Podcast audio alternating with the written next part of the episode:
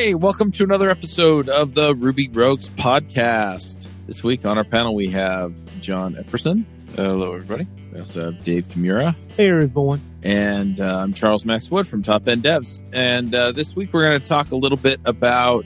Actually, Dave, you you brought this up. Do you want to just uh, kind of give us an intro here? Yeah, sure. So, in recent news, you may have heard that Heroku has stopped offering their free tier for hosting. And I think that affects a lot of people in a lot of different ways. From the junior developer or just someone who is really trying to get their resume together and they want to have live sites so that a potential employer can go and look at their resume and see their application that they've built to see if it's potentially applicable to that job. But then you also have just the small time hobby projects where someone maybe isn't generating any revenue for a project, but they want to have access to this application most of the time. And so with the free tier going away, you have a lot of these potential user cases that are now left without a solution. Or are they left without a solution? So what are some of the alternatives out there that gives a Heroku platform as a service feel? Hey folks, this is Charles Max Wood from Top End Devs, and lately I've been working on actually building out Top End Devs. If you're interested, you can go to topenddevs.com slash podcast and you can actually hear a little bit more about my story about why I'm doing what I'm doing with Top End Devs, why I changed it from uh, devchat.tv to Top End Devs. But what I really want to get into is that I have decided that I'm going to build the platform that I always wished I had with devchat.tv and I renamed it to Top End Devs because I want to give you the resources that are going to help you to build the career that you want, right? So whether you want to be an influencer in tech, whether you want to go and just max out your salary and then go live a lifestyle with your family, your friends, or just traveling the world or whatever, I, I want to give you the resources that are going to help you do that. We're going to have career and leadership resources in there, and we're going to be giving you content on a regular basis to help you level up and max out your career. So go check it out at topenddevs.com. If you sign up before my birthday, that's December 14th. If you sign up before my birthday, you can get 50% off the lifetime of your subscription. Once again, that's topenddevs.com. Yeah, um, it's it's interesting because I initially looked at some of this and um, I think I saw some people in the JavaScript community kind of pushing people to go to like Netlify or Vercel or something like that but those don't really like if you're running like a dynamic backend like Sinatra or Rails or something like that, they really aren't options, right? If if you're running like a Jekyll site, then yeah, you can do that or GitHub pages or something.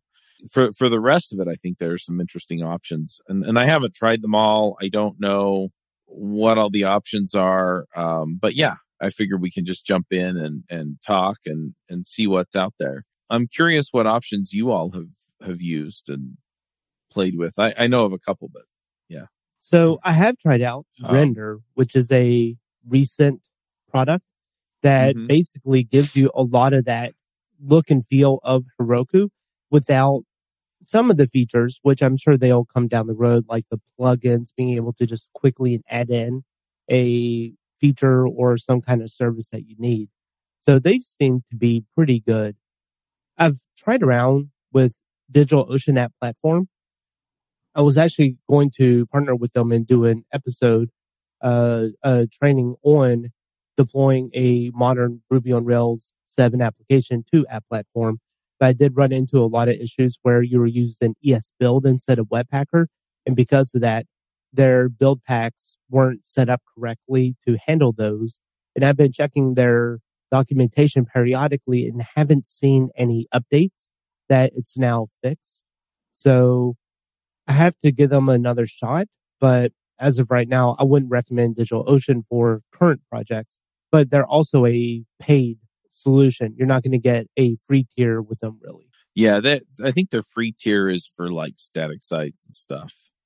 Mm-hmm. It's it's fairly limited. I was using their app platform set up for top end devs when I first kicked it off and it was they sponsored you know the the shows and um you know, and, and wanted to, and it looked great. So I tried it and I ran it for a while. And then after a while, um, top end devs just started dropping out randomly and I couldn't figure out why. So I moved it over to a VPS. Um, and haven't had any problems with it since, but yeah, you know, you can get a VPS on DigitalOcean for a few dollars a month. So I know that's not free, but um, that will work for you. I'm not sure. We should, we should, actually come back to cheap stuff later as well. Yeah, we should. Um, what what is the deal with render? Do you know as far as like what it will and won't do? I don't know about the limitations of its capabilities, but I have deployed sample applications. I actually record a Drifting Ruby episode. I think it's under the pro plans, so mm-hmm. it's not a free one, but it was a pretty good experience, honestly. I didn't have any issues with it and it seemed to be a good solution. Another uh, one that I haven't tried out yet that seems to be a new up and comer, just like Render, is Fly.io. I think that's the uh-huh. name of it. Yep. I know some people at Fly.io, but uh, again, I haven't really looked. I'm looking at their free tier and it looks like it's got, it'll get spun down after 15 minutes of inactivity. You're limited to 750 hours of free running time per month. And that's across all free web services in the account. And then, yeah, there's some other things here. You know, they, they can restart at any time. You can't scale beyond a single instance. Yeah, it, it's, it's fine if you have kind of a portfolio app that you, you're not expecting, you know, heavy usage on. Yeah. Uh, no persistent disks, no web shell access, uh, reserved ports, 400 free build hours per month, shared with static sites. So yeah, I mean, if you're just looking for something, you know, to just park somewhere and they have free PostgreSQL. Uh, and that's on render, correct? That's on render. So, yeah. so it looks like, yeah, if you're just trying to put something out there so somebody can come and see what you put together and what the functionality is and they can play with it and you're not trying to monetize it or you know see any kind of heavy usage. Yeah it looks like this is an option that you can use. But yeah it looks like all of the limits are account wide. So if you have a wide range of portfolio apps then i could see that you might suck up that 750 hours. But i would imagine you'd have to have a bunch of them or yeah. have something that people are hitting fairly frequently which I would think that they would not get hit too frequently if it yeah. is a resume application. Just a word of caution about Fly.io. I am looking at their pricing docs and it looks like you can do a shared, uh, a free tier, but it only has 256 megabytes of the memory space. And if you're trying to deploy a Rails application, especially doing, um, some kind of bundle or, uh, anything that's computational heavy during the provisioning, then you could eat through that really fast and you could find that your application won't deploy. So I do like yeah. that render does start out their free tier at 512 megabytes of RAM. So just a word of caution that that could be an issue. I've had 512 megabytes be an issue too, but it depends on how heavily you're using your, uh, your setup, right? I mean, I had a crap ton of stuff that Webpacker was mm-hmm. fussing with you know and if it's if it's a smallish app i would imagine that's not as much of a problem. I mean uh, a lot of people who are deploying like webpacker apps and things like that to heroku will run into problems or have run into problems in the past or whatever and some of those people mm-hmm. end up just you know uh, manually compiling their assets and pushing it up. There's workarounds for that but yeah, yeah. if you have 256 is pretty low that'll get hit with gems sometimes. Yeah. No a fun um, alternative. If you are into self-hosting and you don't have to have a server or expensive machine or anything like that. You could do this with a five to ten dollar VPS, or you could do it with a old machine that you have lying around. It's just install Ubuntu Linux on there, run Docker, or a single node Docker Swarm and Portainer on top of that. And I found doing that, especially with their latest version, they have webhooks that will allow for auto deployment triggers and so that's actually something that I've set up in a set up Rails templates that whenever I create a new Rails application, it's going to have all this uh, Docker, Docker compose files for my local development environment, but then also for a production environment. And all I have to do is then to deploy this to just copy and paste this Docker compose YAML file over into my instance of Portainer and it'll automatically provision the database, Redis, any Sidekiq workers, the Rails application and get it up and running from two minutes from the time you create that actual project.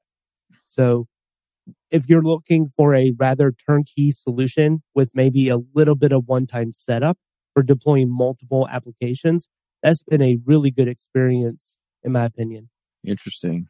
Um, I'm also, wow. Dave, you host some stuff like at home, right? Don't you have some servers at home that you run? So isn't that an option as well? If you have, you know, an extra machine sitting around, you could just kind of route web traffic through your router to some machine at home if you really wanted to. Yeah, and that is what I do for a lot of the applications. So I'll have some applications that I've created just for personal use, but I still want to be able to access it outside of my home. And so with that, I am using the Portainer and Docker Swarm setup. And uh-huh. with that, it's been so nice because I will want to tinker around with something sometimes and just being able to get that up and running real fast to a fully qualified domain name has been really nice. And without having to worry about something like Heroku or anything like that. Yeah. And a lot of your ISPs, they don't rotate your IP address all that often. And so you should be okay to point stuff there. Yeah. I've had AT&T internet, their fiber for over five years now. And I still have the exact same IP address and I'm not paying for a static. It is a sticky dynamic. So it doesn't change often, but it's not guaranteed to be the same. Right. Uh, I'm on Comcast and it's basically the same. I, I would, uh, I would definitely like caution like people that are just getting into things or something. I, I mean, I always like look at that as sort of being like in the low end of like the medium skill level thing. Not because mm-hmm. it's like super hard to get something set up at home, because there's like hiccups and hangups that you just have to like think about. Like, for example, your IP address changing, noticing it and fixing it. Um, you know, just like there's a few things involved. It's not too bad and it's totally learnable. But if you're like, uh, it's not something that I typically recommend to juniors because they already have like a lot of things to learn and this just adds to the pile of things to learn. But if you're like already established and you're like, yeah, I just want to put something up, I think it's like great because it's not too big for you to like take on and learn if you've never done before. Um, yeah. If you got a spare box and stuff. There is another um, thing out there that is sort of like the free tier, um, uh, what do you call it? Handrails all the way kind of thing but uh, I, I mean, I, I definitely am kind of like hoping that like, so I had somebody that I uh, work with that used render recently and they had an okay experience. So I'm kind of hoping that render like takes off, you know, for example. Um, and I, I thought the digital ocean stuff was going to be good, but it sounds like maybe not so much. Uh, but if, you know, if those, uh, handrail things are feeling kind of sparse, um, another thing that you can try um, is the AWS Elastic Beanstalk, but like there's some cautionary things on here too, which primarily goes with like Beanstalk is is pretty. It kind of sucks to get started. Like you you're gonna have to like work with their system and things like that. Um, I shouldn't say sucks. It sucks compared to Heroku, but uh, if you get past that, they do have free tier kind of stuff. Um, it does do a lot of like the hand holding stuff that Heroku did or whatever. So depending how sparse things get, that might be a thing. Um, but it's definitely not my first recommendation for people. There's just too many yeah. gotchas with it that I've run into over the years and working with other people that have worked with it. Um, I just recently helped somebody move off of Beanstalk and that was hard enough. So I will say that Beanstalk does require a certain level of understanding the networking side of things in order to get it up and running properly. But AWS does have another application or service called App Runner, which does give you more of that Heroku feel. It's more like their ECS, the Elastic Container Service, but it's been more simplified where you are using, uh, uh, not a shared instance, but a container instance and you don't actually get a EC2 instance or a virtual machine created when you launch an application on App Runner. It's running on their own services instead of something that's provisioned under your account. So you do have that as an option as well. And I think that they may have some pricing tiers that fall under their first year free service kind of thing. So that may be worth checking out too. I haven't looked at it in some time now, but I did record an episode on AppRunner specifically, um, like a year or so ago. Yeah. So with AppRunner, right, you have to like make your container sort of fit their their model, right? That was something that uh, I had some trouble when I was working with somebody on.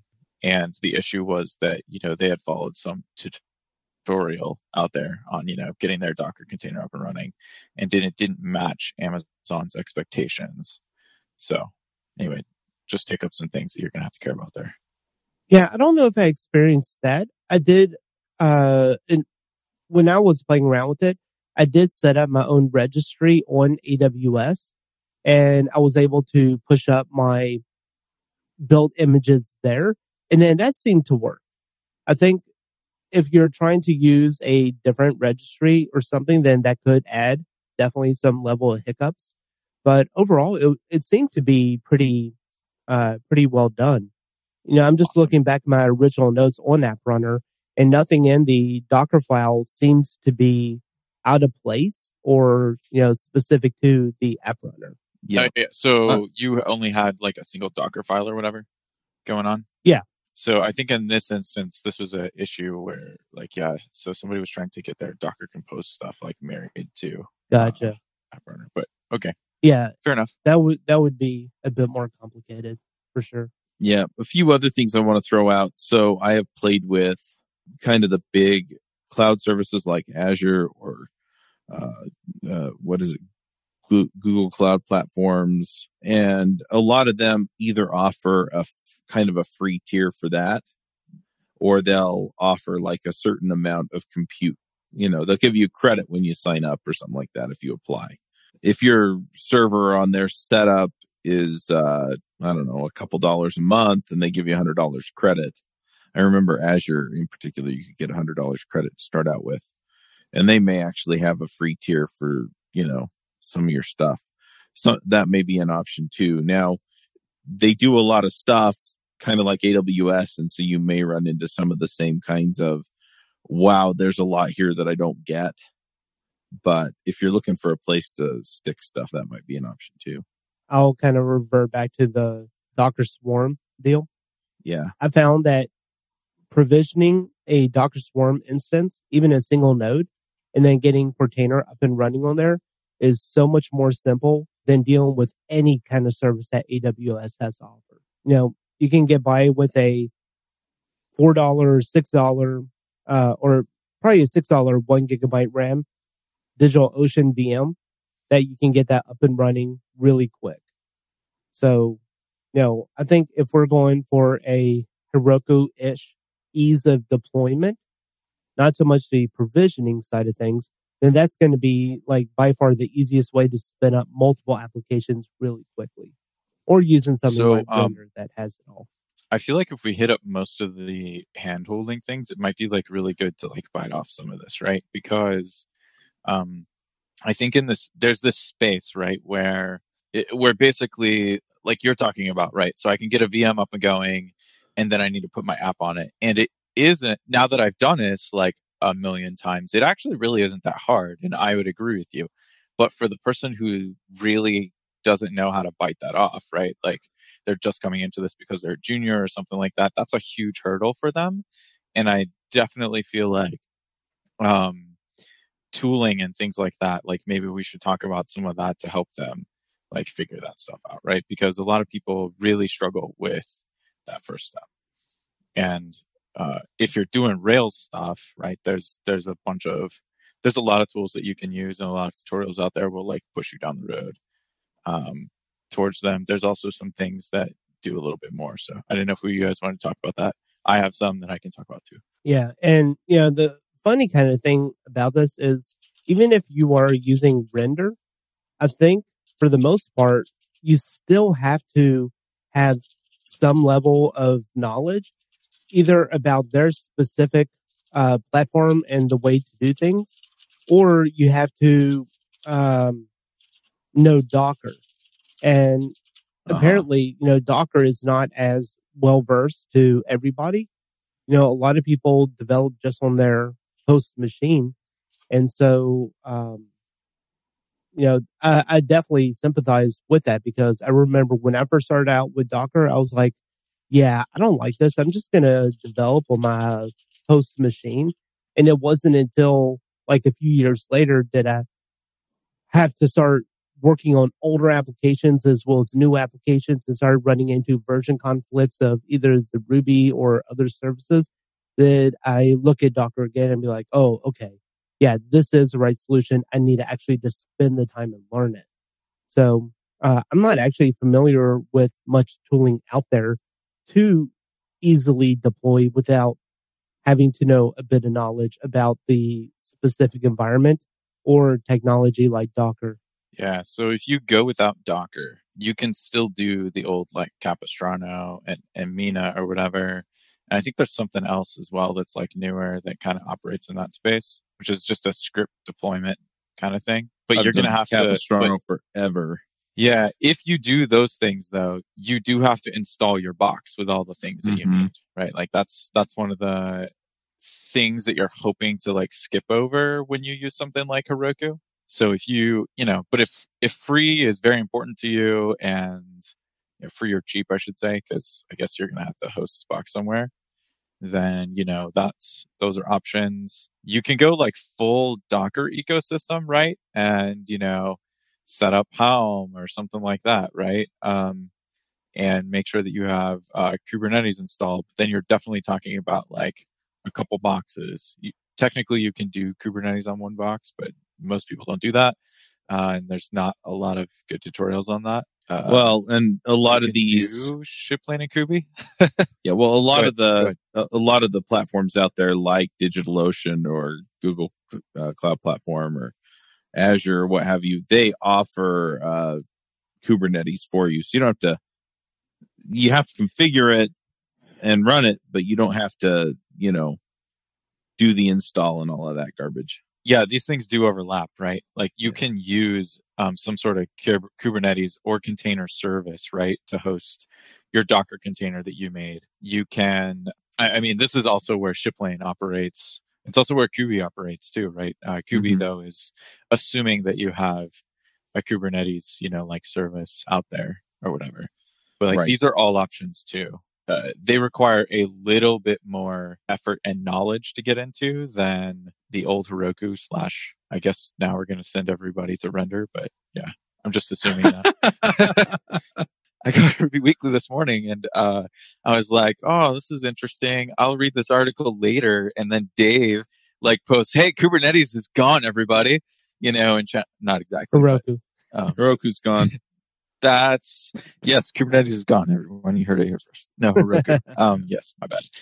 So I, yeah, I, I honestly, it's kind of new news for me. So well, one other thing that I think is interesting about this, you know, to kind of change gears a little, is that Heroku kind. I mean, that was kind of how they got big, was that it was easy and you could mm-hmm. get started playing with it for free. And I mean, I don't know.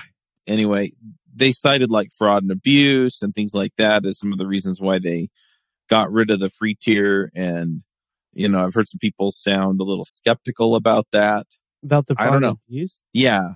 Uh, as oh. to how much that played into it versus, hey, we're not getting paid to run all this infrastructure. Um, I mean, I guarantee that it was probably a big part of their decision, the fraud part, or rather the abuse, simply yeah. because the in recent times, you might have seen a lot of CI/CD platforms stop offering free tiers for running your CI/CD, except for maybe verified open source projects. It is because of the abuse. People would spin up Bitcoin miners as a CI/CD runner and essentially just flood a lot of these companies with a Bitcoin miner.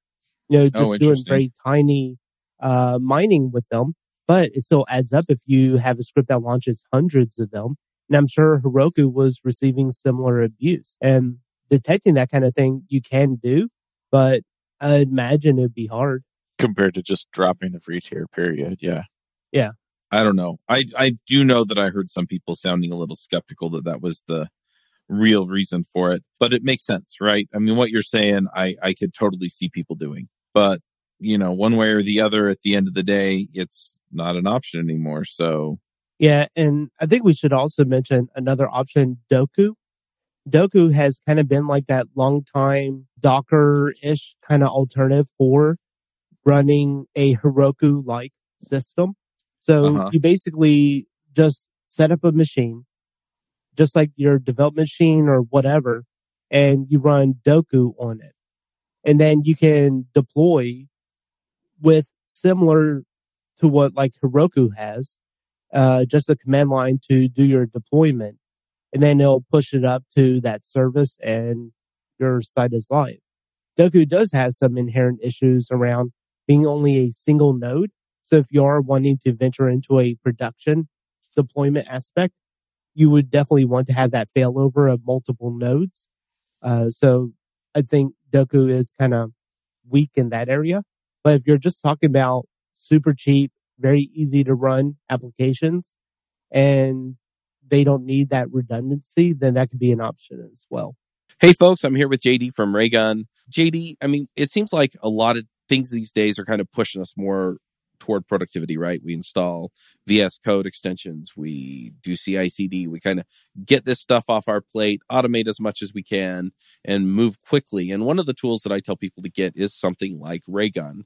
Uh, do you want to just explain real quick how Raygun can help with the productivity? Yeah, absolutely. I mean, it, it's it's severalfold. I like to think of Raygun as um, almost being like a full time engineer on your team that's keeping an eye on things and is able to report the important faults or performance bottlenecks so that you aren't guessing. Um, and so that's one element. But then to that point where we store is all of the data we possibly can uh, on the context of the error or performance issue so that you know we integrate with source control systems you can jump into our apm and get method level timing details with the source code right beside it so if you're looking at it going why is this page so slow you know, um, you can usually just eyeball the code right there and then. So speeding everything up, which I think is really important. With you know, our industry is under so much pressure right now. Yeah. You know, um, you know, we've got to try and get people being more efficient because we, we're not going to have a whole lot more people suddenly. Right, absolutely. And I, I just I love that idea. I've done plenty of optimizations to myself, right? And having an APM tool that will actually say, yeah, uh, this is the slow code, right? So instead of me trying to guess or look at it and go, oh, do I have an N plus one query here? Yeah, it just tells me where the problem is. And that's really powerful in something like Raygun or. Yeah, absolutely. I'm a, I'm a huge fan of Iron Man. And, you know, the, the, the idea is that I would love a virtual Jarvis that's just going, hey, there's this thing. Do you want me to go fix this? Do you want me to solve yeah. that? It's like, that's, that's what we need to get to. Yep, absolutely. Well, if you want uh, the next best thing, go to raygun.com. Yeah, it's not Jarvis, but it it will tell you where the problem is so you can go fix it. You can get a free trial right now if you want. It's raygun.com. Yeah, and there are a few other systems out there that do some of the same stuff like uh, OpenShift. It, that's a little more robust, I think, but still, you know, where it's an open source infrastructure, deploy this to your machines kind of runtime thing. The other thing that I want to just kind of grab real quick is that you can set your machine up because uh, one of the things that people really liked about Heroku was the uh, Git push deployment. You can set up your machines to do Git push deployment too, right? You just you you do the deploy key, blah blah blah, right, and then you just push it in. When it gets pushed up, you just have a hook, a Git hook on the other end that will run your build. Yeah, there's a lot of free GitHub actions out there that'll do things, you know. Yeah. So you can, you know, chain some of those together. Yeah, you could do it through GitHub Actions too. I didn't even think of that. I've just seen people set it up where they they do a git push to git at productionserver.com. You know, it pushes it in, builds it, and if it builds it without without an error, then it will, you know, rsync or copy the files over and then redeploy or restart the web server. I was just gonna say I have several applications that I manage, whether it's drifting Ruby or some of the homebrew applications that I've made or if it's something else. And one thing is kind of consistent across these is that they're all different. So remembering where I have each one located and stored, like where it's hosted can be a challenge sometimes, especially if you don't touch it very often. So one thing that I do with all of my applications is within the Rails application folder structure in the bin folder, I have a deploy script.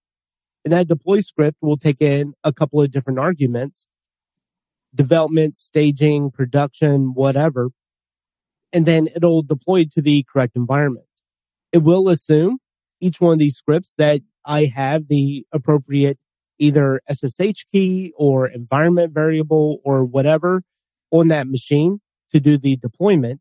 So that way, if I ever bring someone else on onto one of these projects, I'm not instantly giving them full production access because they won't have those necessary keys to deploy to those areas. But what they would be able to do is get the deployment key to deploy to a staging environment or something like that. So that way I don't have to remember where things are hosted or how I have them hosted because my bin deploy function will take care of all that for me. And if I say that I don't even want the ability to deploy on my local machine, I want that done in the CI CD. Well, then in my CI CD, I'll have all the build steps or running my tests. And if everything passes, then I'll, ha- I'll have a production step that simply just runs that bin deployed to the appropriate environment. I do something rather similar. And I think a lot of companies probably do something similar without kind of realizing it. Um, so it, it, maybe not, I mean, most places have like some sort of deploy script, at least most of the places that I've worked at. Um, and it's really common for people to use Capistrano, even if you aren't, um, you know, uploading your stuff, you know, directly or whatever and not running in Docker. So one thing that I've taken to doing is just hooking into the Capistrano tasks, uh, and basically turning deploy into my script or whatever. That way I stick with the bundle exec cap, you know, my, my environment deploy. And then right. I'm just, it just runs my script instead. Um, I did that with Shiplane too. I use, I, Shiplane just hooks into that and, uh, I like that. Um, but it's really, I mean, honestly, it's just, it, it's basically just an abstraction on top of what Dave is talking about. Uh, and I'm not putting it in the bin folder. I'm putting it in the lib tasks folder instead. So it's not that different. I think, I think a lot of places do something like that or rake task. I've been places that just did rake tasks. That was also a thing, which is fine. There was one other thing that I was thinking of in this. So when you get to this place too, there's also like a couple things that you have to think about, which is like, uh, and, and I, it, Dave, you probably run into this since I, I know that you have kind of like switched from like like I, I know that you've switched to doing like a lot of Docker deployments, so that you've probably run into this pain. And I think that you have to, Chuck, even though I don't know that we've talked about it, but that's sort of like um, when you deploy something that's not in Docker containers, right? So when I just push something up to a server, there's sort of like a unique moment or a, you know, explicit moment in time kind of thing going on. So that's a great time for you to like run migrations and everything. And I feel mm-hmm. like you know, a lot of people just hook into that. But when you kind of switch over to like Docker containers and things like this, where stuff is like always on, you suddenly have a new problem that you probably didn't run into before, which is it might not be a good time to run migrations because, you know, or at least your migrations have to change because now you can't just assume that the app is going to be down while your migrations are running. And I feel like that's kind of uh, a thing that like when you run on Heroku and some of these services, you're just automatically getting it, right? Because they kind of like stop your app or, you know, do other things so that, you know, this discrete moment in time happens. You run your migrations and that's great. But if you don't run on one of these platforms that works like that, you're going to have to like think about stuff like that, about whether your migration is going to break a running app or not. Well, I think the ultimate goal is for someone to do this professionally and to do this for applications that have clients, whether they're internal or external clients. So knowing what kind of migration command is going to lock a table or what kind of migration is going to break changes. So if you rename a column or something like that, will the existing application that's already running, assuming that you're doing a zero downtime deploy, is it going to start to break until the new services spin up?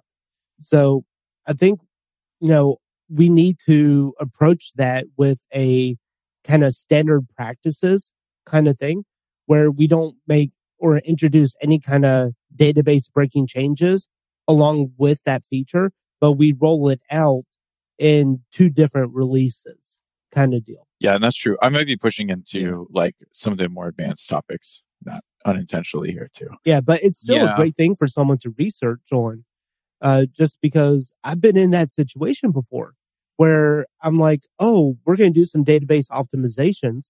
So I just had a huge file that was running and adding indexes without realizing that I was locking some of the tables that were getting hit often and essentially taking down the application. So, you know, people should definitely, you know, on the site go out and research some of those things. Yep, absolutely. And it's, I, I think you are getting a little advanced maybe, but at the same time, um, I don't know that you're necessarily wrong in, you know, talk, talking about the, the particular ins and outs because yeah, you're going to run into it eventually. It's just on your real simple stuff.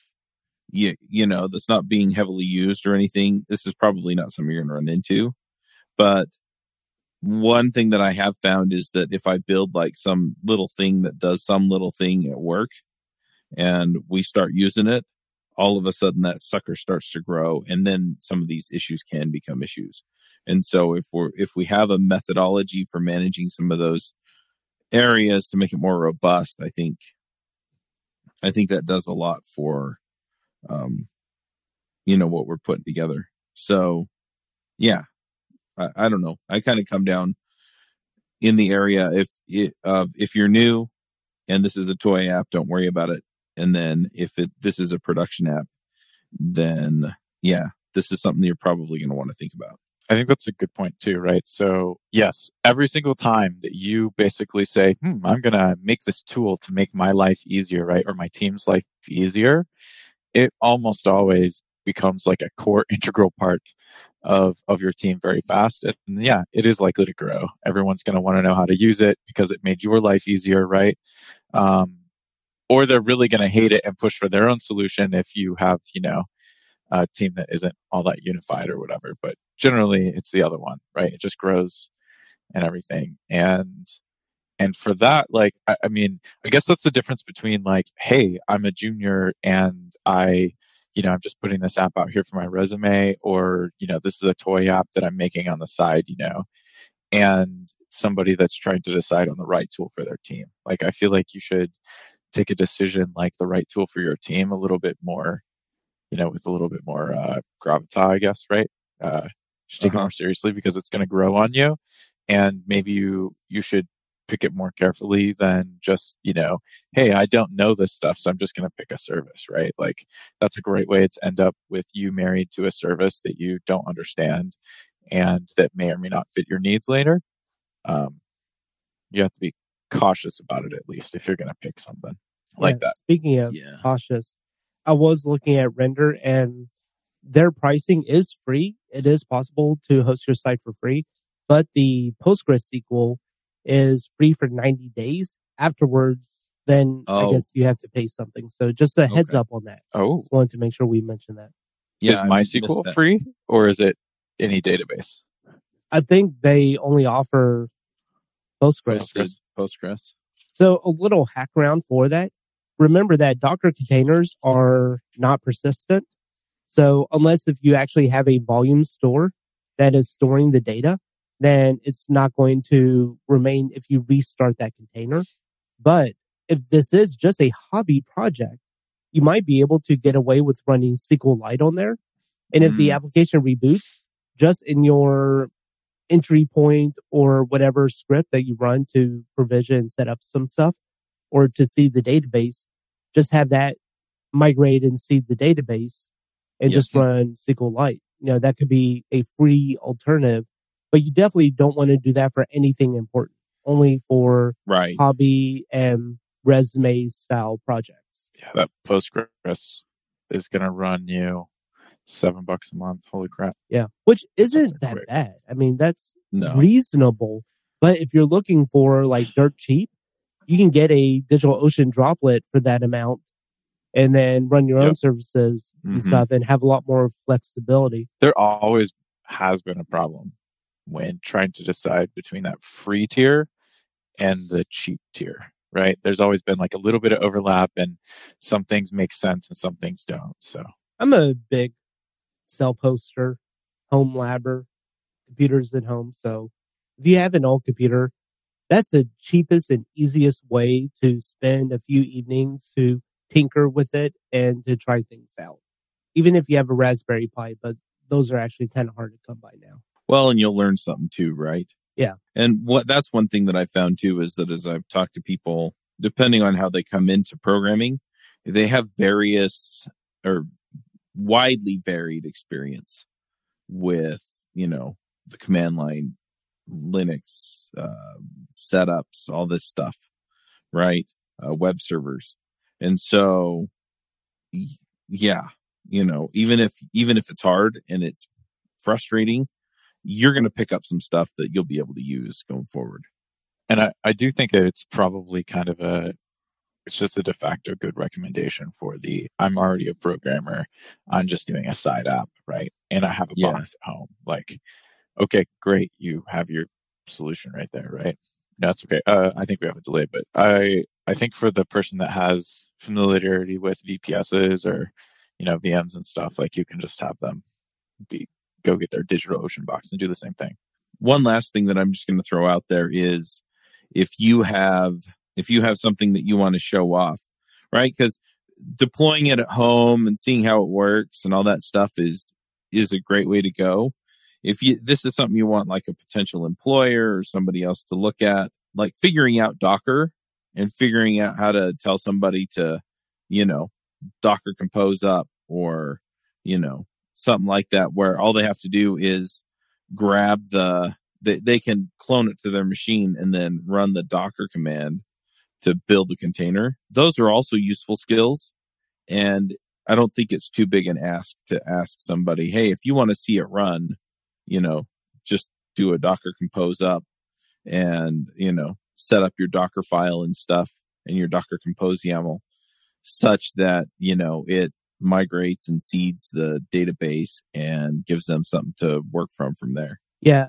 And to add on to that, if you are going to do that, I actually really like that idea, but have some kind of GitHub pages, some static site yeah. where they go to to access those, uh, sample applications and have some screenshots because yeah. I don't want to pull down some unknown project from this unknown person to run it on my local machine only to find out that, okay, this is not a good fit. Have some nice screenshots of that application that's going to show it off. And from there, you know, you're hosting it on GitHub pages for free. So you don't have to worry about that. Yeah. And then they're just pulling down the project to run it like Chuck's saying. But don't just have some ambiguous, you know, shopping experience project and then no pictures, no nothing, no explanation, just a command to run. That's not going to attract any employer, or at least not me if I was reviewing it. Yeah, I think in general, Docker skills are not mandatory yet, but they're very, very good. I, uh, and I mean, that's not to say that Docker is necessarily going to always be the winner. We could come in with something, but containers for sure sticking around. So, and I, and I don't think you're wasting your time learning Docker because in all likelihood, if we get a replacement, it'll probably be mostly compatible with, you know, what we are familiar with with Docker at this point, just because of how ubiquitous Docker is. Yep, I agree. You know, before Docker, they had LXC, which is the Linux containers. And I'm actually still using Linux containers on some of my self-hosted services with Proxmox because uh, nice. you can run a KVM or LXC. And so I think way back when Docker originally started off as a similar thing to LXC or was based off of it. And then they kind of, built their own thing, but LXCs are so cool. It's basically a container, but you have a lot more control over it and it's persisted. It's not like dumped and restarted like a Docker container. There, there's value to both, right? Like, um, and the, the there's valuable there's value to being able to throw something away and start over very quickly. But yeah, I mean, being able to persist is also important too. Either way, get those skills. The Docker yep. skills will be helpful to you. Yep. And you should always make sure that things are still working. So I've got my personal setup as I'm developing. I'm not scared to do a Docker system prune or to wipe that VM because I'm on Mac OS. I have to have a VM running for Docker. Uh, just in the background, it does it all by itself. But I'm not scared to wipe away my entire setup of Docker and then rerun the Docker Compose up and have it rebuilt. Yeah. That should not be a scary thing. If it is, then you, your team, or whomever needs to build that confidence that our Docker Compose file, our Docker file are good and we can kill that environment and re-provision it at any given point in time. Yes. I have worked on multiple teams getting them from a, hey, we have this thing and you have to, you know, do the onboarding steps, but then you're to have to pair with somebody, you know, for a little while to get things up and running. And, oh, you've got to create these things in your app, right? And then everyone's like terrified to like get rid of their app. And I've worked to like move teams to a place where they, you know, can destroy their container. And, um, yeah, it's, you should do it. It's a lot of work. I, I don't want to say that in like a scary way. It's work and people are scared of it for good reason, but you should do it. It's totally worth it to be able to blow away your environment and recreate it. Yeah. I've seen situations where it was so bad that the tech lead would just provide a virtual machine. They would just throw it up on a file host, provide it to you, saying, here's your development environment virtual machine. Mm-hmm. Don't touch it, just use it. So, yep. And that instills zero confidence in the development environment, especially if something goes wrong, because then who you're bugging. Like, unless if you know how to get in there and diagnose and fix the problem, it's just a nightmare. I know this get way off topic of deployment, but you know, having confidence in your own development environment is also very important. It, it's very much, yeah, yeah, yeah. So, so I'm totally agreeing with you, right? Like it's, if you are at the point where you're creating that VM, uh, you are also very much at risk that your development environment has special things that your production environment does not have. And you have no way of knowing. Like if you're so scared that you can't destroy your environment and recreate it, you don't, you can't know. All right. Well, we're kind of getting to the point where I've got to start looking at taking off because I've got a, a meeting coming up and I've got to drive over to the high school. Anything else y'all want to add to this before we wrap it up? I would say I, check out this upcoming episode of Drifting Ruby because I am going to be covering more on the Docker infrastructure and Portainer side of things. It's going to be a free episode, so it should be an interesting one. Cool. Nice. Hi, this is Charles Max Wood from Top End Devs, and lately I've been coaching some people on starting some podcasts and in some cases just taking their career to the next level. You know, whether you're beginner going to intermediate, intermediate going to advanced, whether you're trying to get noticed in the community or go freelance, I've been helping these folks figure out how to get in front of people, how to build relationships, and how to build their careers and max out and, and just go to the next level. So if you're interested in talking to me and having me help you go to the next level, go to topenddevs.com slash coaching. I will give you a one hour free session where we can figure out what you're trying to do, where you're trying to go, and figure out what the next steps are. And then from there, we can figure out how to get you to the place you want to go. So once again, that's topenddevs.com slash coaching. I'm going to go ahead and move us on to picks then. Dave, do you have some picks for us? I do. So the first pick is I'm not a music person at all. I do not have an ear for it, but I needed a DAW, which is a digital audio workstation because I did get some mm-hmm. new audio setup here. And the problem was the only DAW that I found was Logic Pro to route my audio so I could do the microphone selection on meetings and, you know, these kind of calls mm-hmm. and stuff. So I found a a different program that was half the price of Logic Pro. So I ended up returning it. It's called Loopback and it is awesome. It does exactly what I need as far as creating a virtual channel and then routing my audio where I want it to. It does not work on Ventura yet. So I actually had to format my computer, reinstall everything back to uh, Monterey. But now that I have, I'm on Monterey, I love it. It actually fixed some of the audio issues I was having. So that's the first pick. And the second pick is uh, grids. So I have uh, actually four key lights in my office that I use for different angles of lighting uh-huh. and stuff when I'm on camera. And the problem is that I was getting a lot of spill onto other areas of the room where I did not want, either because I had some RGB lights or whatever. But the grid, I just got some cardboard and some gaffer tape, which is a black non-reflective tape for photography and stuff. And I got some cardboard and I just cut a land grid or just a grid and tape that up to each one of the lights so it's more directional and it's made a night and day difference. I absolutely love it. Cool. Yeah, I've got a bunch of lights in here. Um, what's funny is is that uh, we're not post or we haven't been posting the video, but there's a green screen behind me actually, and I've been you know setting some of that up. And during the day, if I just have my uh, room light on, that's enough because I'm facing the window. But yeah, at night I have some of those issues, right? Where it puts stuff in shadow that I don't want in shadow or it'll light stuff up that I, you know, I don't really want lit up. And so, um, it's been kind of interesting to kind of play with the lighting and, and kind of figure that stuff out. So yeah. I'll have to take your tip. yeah, it took about three hours to make each one, but it was well worth it. I just went to Walmart yeah. and got their black uh, poster board and mm-hmm. then some gaffer tape. And then I just cut up two inch strips of thicker cardboard to use as the outside frame. And I just kind of made a little waffle pattern on them, you know, cutting halfway through mm-hmm. and then sliding them in to like kind of push them in to make the grid. And it's been amazing. Nice. Yeah. Good to know. Um, I have a ton of gaffer tape, uh, from when I built my podcast booth. I have a portable podcasting booth that I built.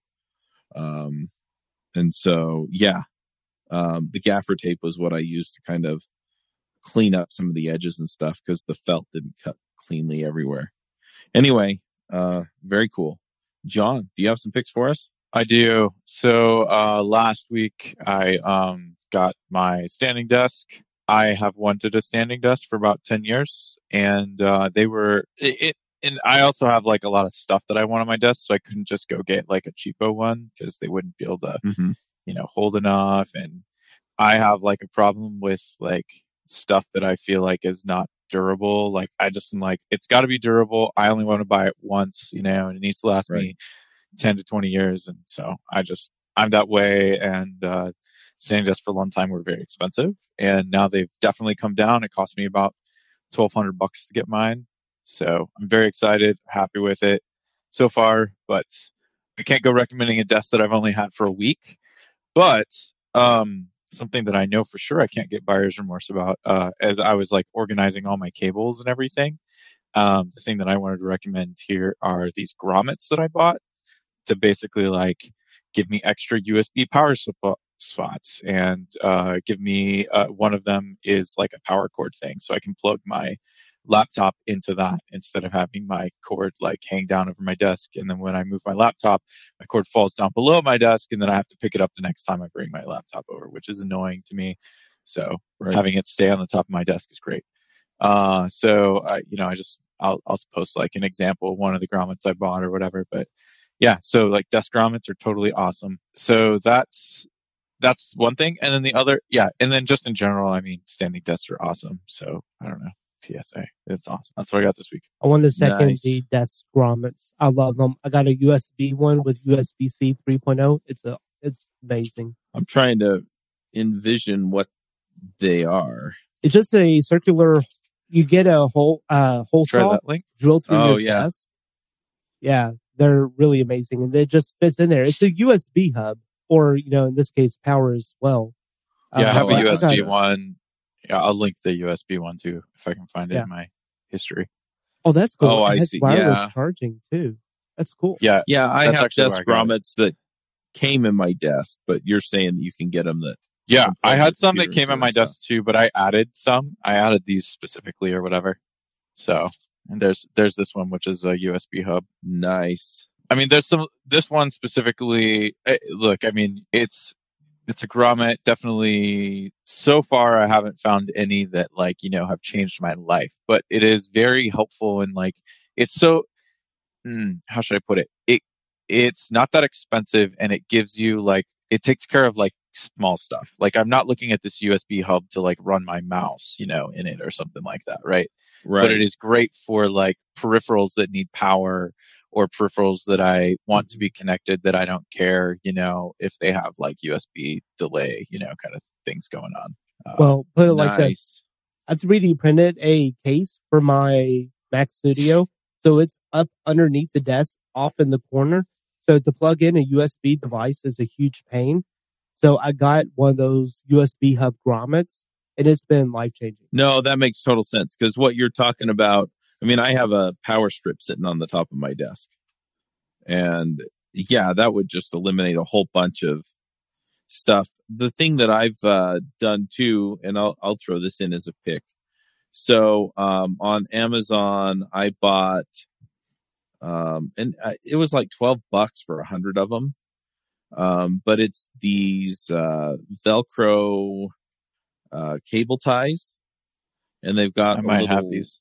What they they have a little like uh, hole in them, and so you just pull one end through the other, and you just wrap it around your cords, and then yeah, then you can just wrap it around all the way around the cords like uh, that to get yeah. You just it just wraps all the way around the cords then, and you can uh you can manage yes, your stuff. Yeah. yeah. I have those. So, I have those too. Yeah, I've got they they the ones I got. They just come in a big um basically a roll of them, and so you just peel them off one at a time. Very yep. nice.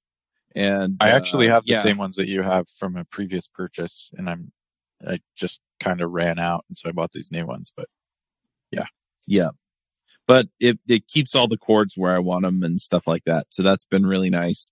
Um, I have been setting up, like I said, a green screen and stuff so that I can do kind of, uh, you know, talk in front of my camera um, and I have a D- DSLR Canon camera or Nikon. it's Canon, I think. But yeah, so I, yeah, anyway, I can just stand up and record stuff and do the green screen and then I can have fun and put like Battlestar Galactica or Star Wars or something behind me. Anyway, yeah. it's, it's, it's awesome. And I'm looking forward to putting a whole lot more of that stuff out, uh, you know, especially since I'm, I'm starting to ramp up the coaching, you know, basically do a weekly group call with people who want to take their career to the next level. And, uh, that's at topenddevs.com slash coaching, by the way. I've changed it from the one hour coaching call, uh, to a half hour, basically, um, onboarding call just to make sure that I can help you out. So we'll, we'll talk. I will give you pointers. You know, it's, it's not a pressure sale or anything, but if you're looking for something like that, you know, then we'll, we'll talk about, you know, what it what it'll take for you to come and be on every week while we talk through whatever those that that, that is. But yeah, um, I want to be putting content out that just demonstrates to people, hey, look, here's you know here's something you can do today, right? Here's something you can do on a regular basis, or you know if I'm recording a course or something for top end devs, um, I can have the the video. I can move the you know in screen video of me around and have something interesting behind me. Um, but yeah, that that's been terrific. I have some lights. They're the Neewer with uh, three E's. It's N E E W E R lights. And those are pretty nice. Uh, the ones that I got, they have kind of these shades that go on them. Um, the only complaint I have with the shades is that they don't fit through the, the U, uh, frame that they sit in. And so if I have to tilt it at all, then it pushes that flap up and it's kind of counter productive. But you should do the TV background, man. So cool. TV background. I, I I saw you do that, and I was seriously tempted to just go, but I looked at the price of one of those giant TVs, and yeah, that's not that's not in the budget right now. So Yeah. Micro Center, man, they have good deals. Yeah. Anyway, so so yeah, so that's that's something that I'm playing with. But yeah, um, I usually pick a board game, um, but I didn't really prepare for that this week, and I can't think of one off the top of my head that I want to put out there. So um, I'm going to skip that. But we do have Rails Remote Conf coming up, so check that out.